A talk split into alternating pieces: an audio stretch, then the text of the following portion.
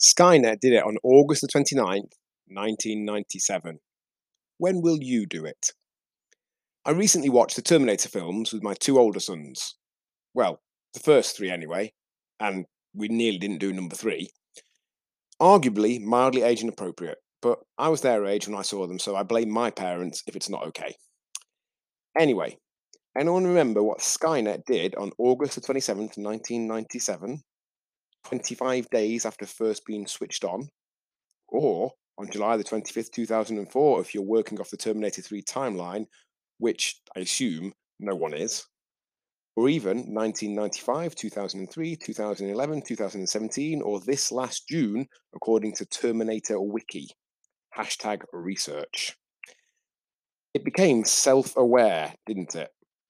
Then caused a nuclear war, wiping out most of humanity. Savage. If it took the most advanced computer system ever made 25 days of continual processing to become self aware, it's no wonder we sometimes struggle with it, is it? Telling ourselves, I know what I need to do, I just need to do it, despite that not working on average over time in the past.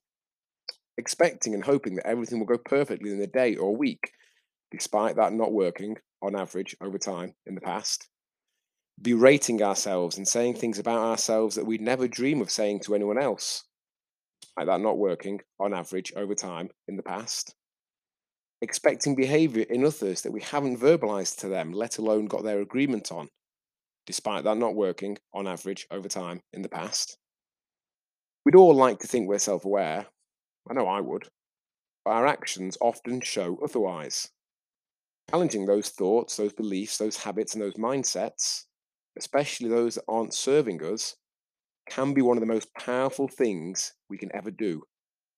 And tomorrow, I'm going to cover the three ways we can change our beliefs.